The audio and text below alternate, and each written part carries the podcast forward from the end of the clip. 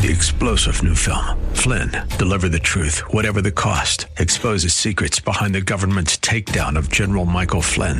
Flynn knew what the intel world had been up to. He ordered the first audit of the use of contractors. This set off alarm bells. He told the truth. He was the most dangerous person for Donald Trump to hire. They had to get rid of Flynn. Flynn, deliver the truth, whatever the cost. Available now. Watch it today. Go to salemnow.com. Salemnow.com. Kettering Baptist Church.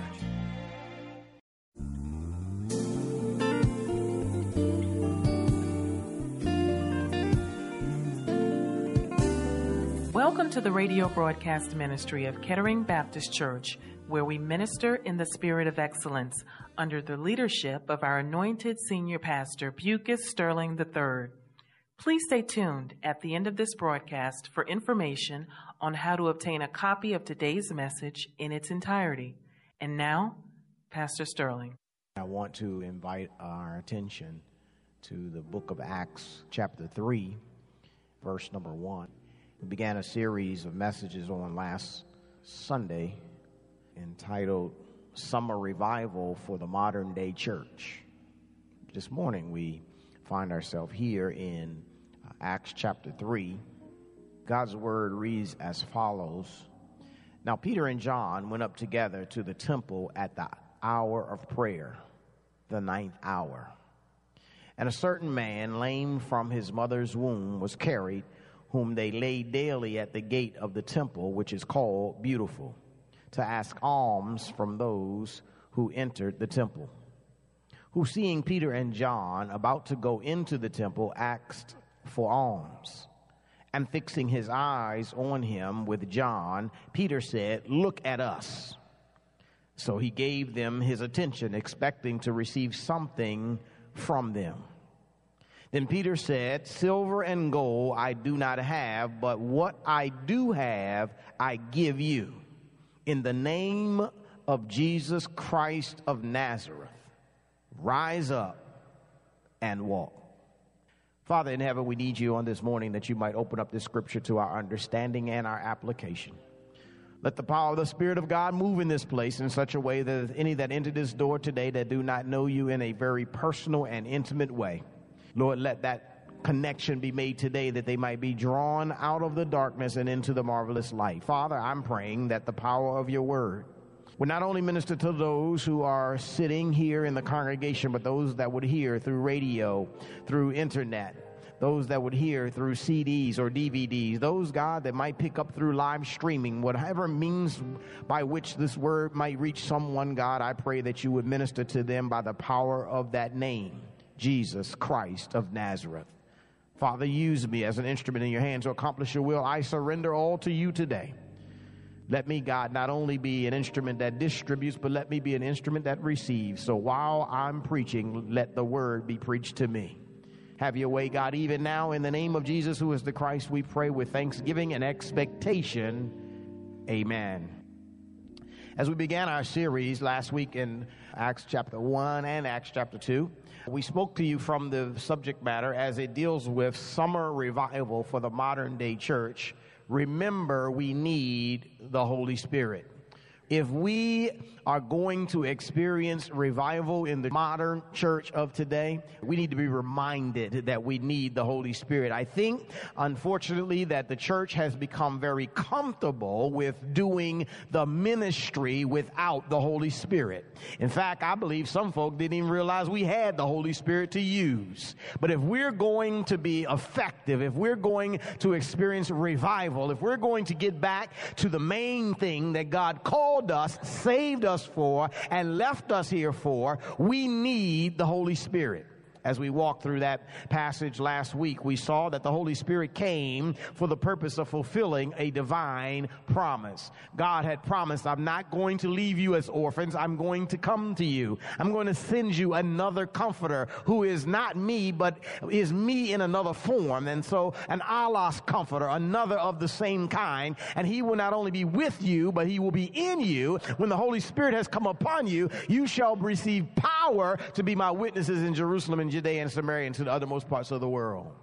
In Acts chapter 2, we found that the Holy Spirit came not only to fulfill that divine promise, but the Holy Spirit came when they were united in one place and everybody had everything in common and they were focusing on the same thing. There in the upper room, they were gathered together, but they had been praying for a period of time. They had been praying for the same thing. They were all on one accord. And when they all came together with one idea, one agenda, one plan to meet God, to fulfill His promise, then the Holy Spirit Spirit came and came upon them when the Holy Spirit came upon them, the Holy Spirit came to manifest divine power. So when the Holy Spirit did come upon them, the Bible says there sat on each one of them tongues as of fire. And the word of God that we understood and opened up last week to help you to understand is that as these unlearned Galilean men began to speak in the hearing of all those who were gathered from all over the whole world, every nation under the heavens was gathered together together,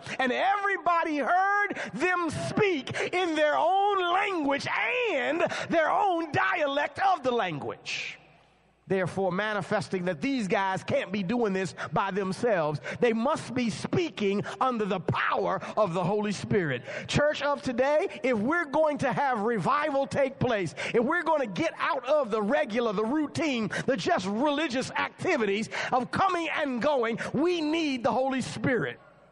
This morning, I want to talk to you from the subject matter as reviving the reputation of the church. Do you realize that the church has a bad reputation? The reputation that the public has about the church is not a positive one. We're struggling, we're dealing with the issues today of a bad reputation because of many publicized as well as private activities, abuses that have gone on and are going on in the church of the living God. Even today, there are publicized and unpublicized abuses that manifest themselves sexually, emotionally, spiritually. And so people have gone through this process of being abused, and those who don't believe anyhow are standing on the outside looking and they draw an opinion about what the church is. And so, therefore, the reputation of the church has not been one where people feel invited into, but rather, I just assume stay away from.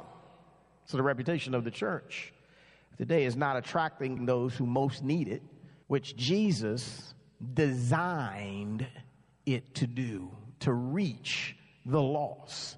That's why he gave them the Holy Spirit. And in Acts 1 8, that's why he said, When you receive this power, you will be my witnesses to the unsaved and unknowing world in Jerusalem and Judea and Samaria and the uttermost parts of the world. And so, somewhere along the line, we've lost the focus of what the kingdom of God designed the church to be and what we're here for. And somewhere along the line, the reputation of the church has become very extremely tarnished.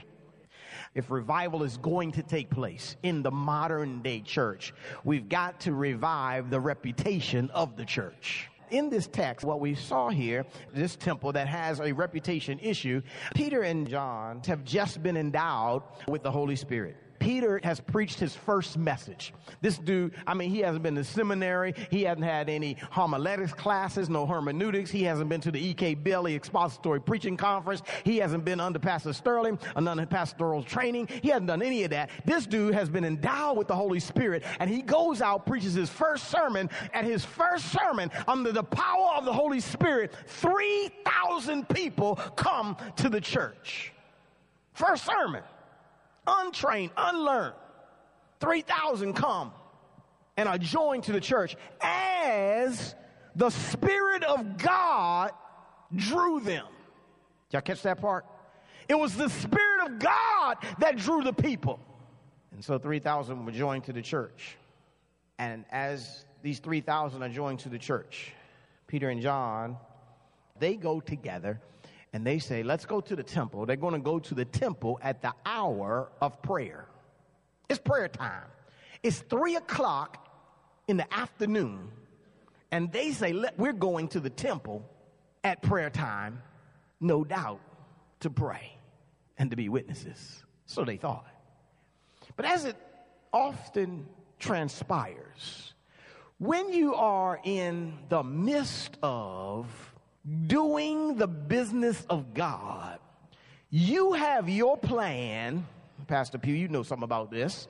But then God will intersect your plan with his divine purpose. While they're on their way to pray, they run into this lame man who's been lame since birth, and they encounter him at the temple to prove out our first point. Now, if you look there in your text, it says that Peter and John, they went up together to the temple at the hour of prayer, which is ninth hour, which is literally three o'clock. And a certain man, lame from his mother's womb, was carried whom they laid daily at the gate of the temple, which is called Beautiful, to ask alms from those who entered the temple. Let me see if I can walk you through this because as I began to look at this, the first thing I want to show you is that there's a wrong reputation of the temple, of the church. Because somebody ought to say, because it dawned on me, wait a minute, let's hear this one more time. Peter and John go to the temple to pray, and there's a man that people take to the temple, but they lay him him outside the temple every day. Wait a minute. Peter and John are going to the temple to pray to the living God who not long ago was crucified on a cross, buried in a tomb, raised again the third day, ascended to glory, sitting on the right hand of God, making intercession for all of the saints. But while they're there at the temple, there's a group of people, there's at least two folk, I'm guessing, that are carrying this lame man who's been lame since his mother's womb. They're carrying him to the temple, not in the temple, to the temple, and they're laying him at the gate of the temple, not to ask for healing, but to ask for money. There's a wrong reputation about the church. Because I asked this question to myself. They're taking this lame man to the temple, and he's been lame since his mother's womb. I'm thinking to myself, they've been taking him there for a very long time because this is the regular routine that we know at the ninth hour, which is three o'clock. Saints go there to pray. You put him outside the temple because there's a reputation that the church has about this whole thing. And so I said, well, why would you take a lame man, set him outside the temple while people go in the temple to pray to a powerful God who can do anything but fail? Well, my, the answer came to me because the reputation of the church is not that you go in to the church, pray to the living God, get in contact with the power of God, and have your life changed no, the reputation of this church is if you go outside the church, when the Christian religious people come in the church, they'll have mercy on you and they'll give you pocket change. Now, the question I have have people become comfortable with getting pocket change or do they want spiritual change? There's a reputation, no doubt, of this church the reputation is, man, if you just hang out here, you look at sad and pitiful, and you, you, you know, you put your hand out and hold your head down and, and beg, they'll have, they'll, they'll have compassion. Because, you know, the religious people are going in to pray, and they don't want to seem unconnected to God, and so they'll drop you a dime, a penny, or, or something. And so the reputation is you can make somehow a reasonable living or an augmentation of your living at the church, outside the church. You never have to go in, you never have to pray, but you could take advantage of those who will have compassion on you if you sit outside. Y'all still here with me? That's the reputation of this church. Other, otherwise, they wouldn't bring this lame man to the church every day at prayer time. Because there would be no reason if, there if, if, if that wasn't the reputation of the church. The reputation is you can go there and get money. Well, guess what? That reputation hasn't changed a whole lot. There's still people that come to the church thinking that the church is social services. I can come here and get a check. Every year in January, since I've been in ministry 30 years, I've noticed that people can't pay their electric bills from December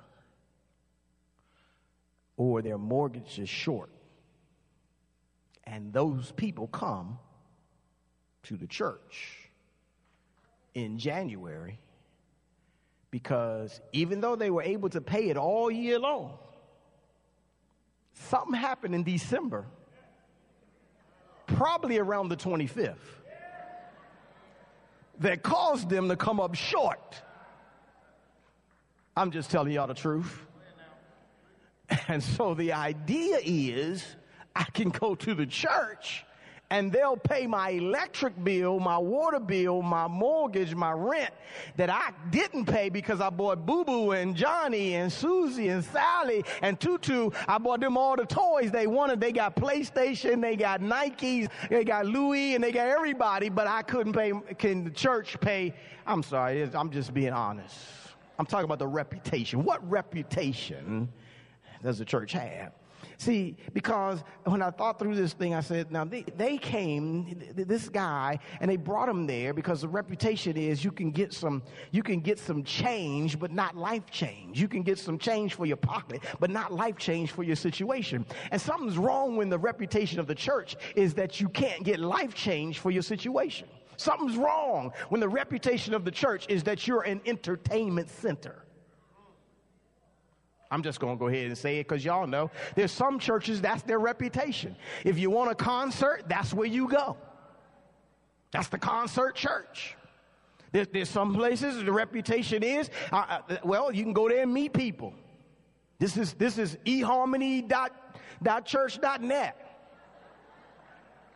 It's where you go, man. They got some fine men up in that place. You can go get you a man.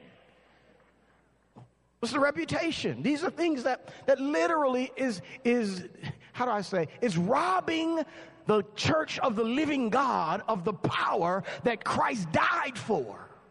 He didn't die to, to create a, a social network for you to connect with other folks so you can get a new husband or a new wife. Now, don't get me wrong, ain't nothing wrong with meeting folk in church, but don't come for that purpose. Because while the preacher's preaching, you're looking around seeing who got on the wedding ring and who who coming by themselves and are they here this week and you you done change seats so you can get closer to where they sit every week and something wrong with the reputation is where I'm getting us to. These guys, this guy thought this is where I can get paid. This is where I can get some money. Sometimes the, the, reputation of the church is, is that the church is some kind of a money dispenser. The church is not a money dispenser. It's not. I'm sorry. It's not. The resources of the church are the voluntary donations of people who trust and believe in the living God and who want to be faithful to what God has called them to do so that the ministry of the gospel can go forward, so that the power of the Holy Spirit that God put in us as a living church can go forward, so the lost can know Jesus, so they don't have to go to hell, but they can go to heaven. That's the purpose of the, the, the, the, church, but we've, we've defamed it, we've defiled it, we've, we've messed it up, and, and for some we've reduced it to just being a business. This is a place of, this is just a business. It has nothing to do with God. They erase God right out of the picture. We don't need God. We don't check with God. We don't check His Word. We don't see what does the Word say about this thing. No, this is what we do in my business. This is what we do in the business world. Well, here, here's a news alert. The business world does not exist without the living God. There's, here's a news flash. The business world's principles come from the Bible. They only operate according to how God laid things out. But we've, we've defiled it. We've, we've messed it up. We've got a wrong reputation. This church, this temple has a wrong reputation of what God designed it to be. Can I move us along? Verse number three, it says, after after they, they, we get to introduce this guy, he's laying at the gate. They've laid him there at the beautiful gate. Who, seeing Peter and John about to go into the temple, asks for alms. This is what he does. And fixing his eyes on him, John and Peter, fixing on with, with John, Peter, Peter said, Look at us, man. Look, look, look at us. So he says, So he gave them his attention, expecting to receive something from them.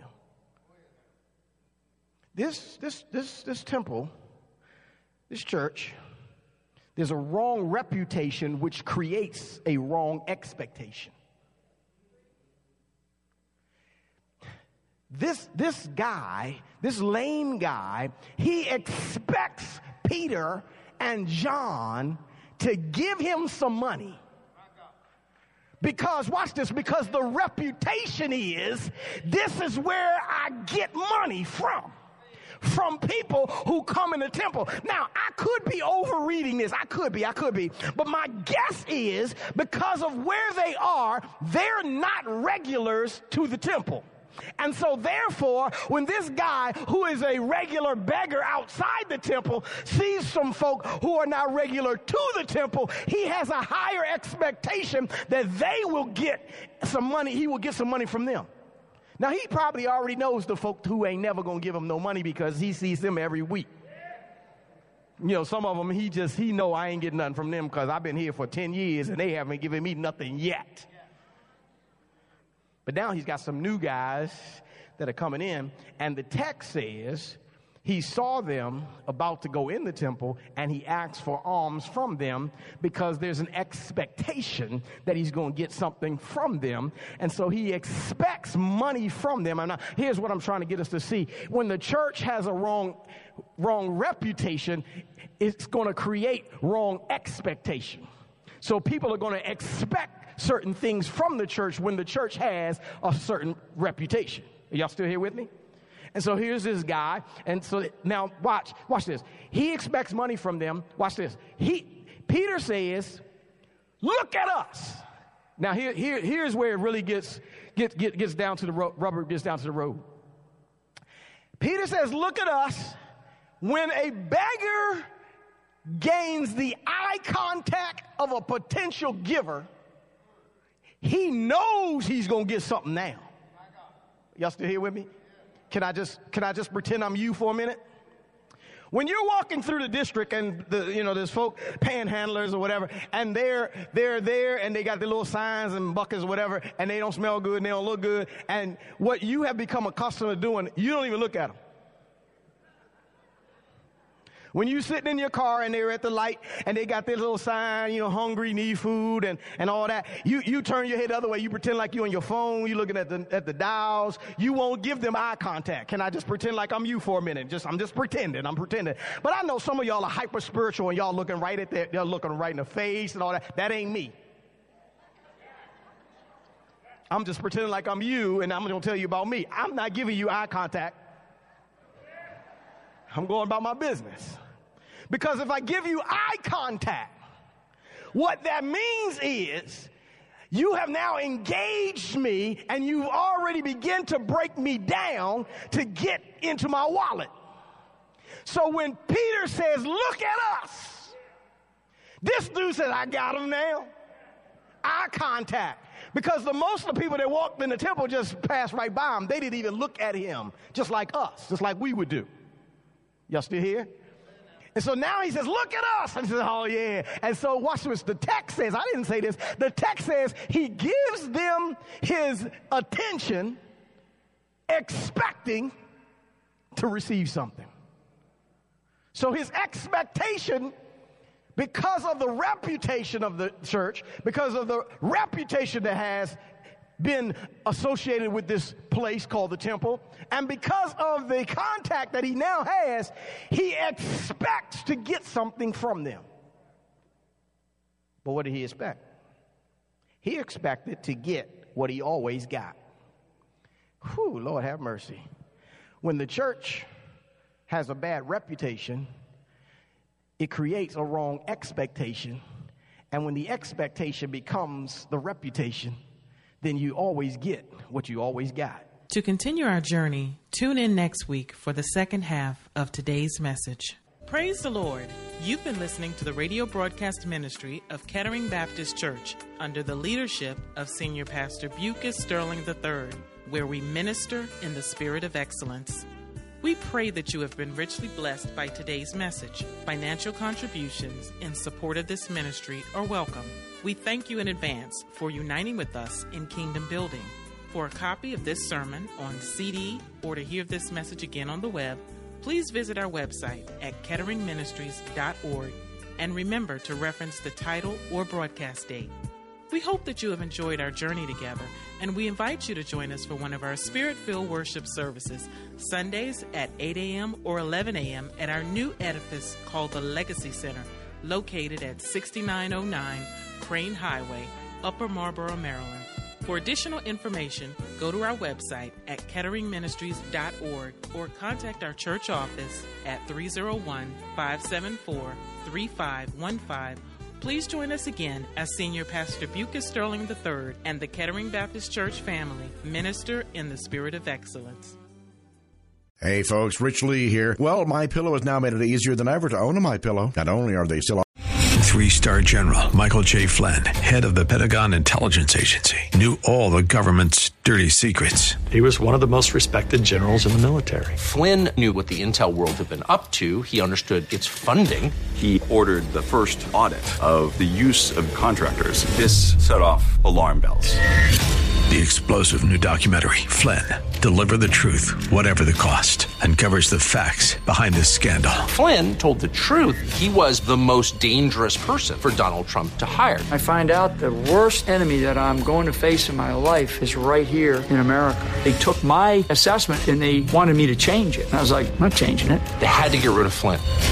With in depth interviews, archival footage, and never before seen personal records of the man behind the headlines. I just felt like I was drowning. Flynn, deliver the truth, whatever the cost. Available now. Watch it today. Go to salemnow.com. Salemnow.com.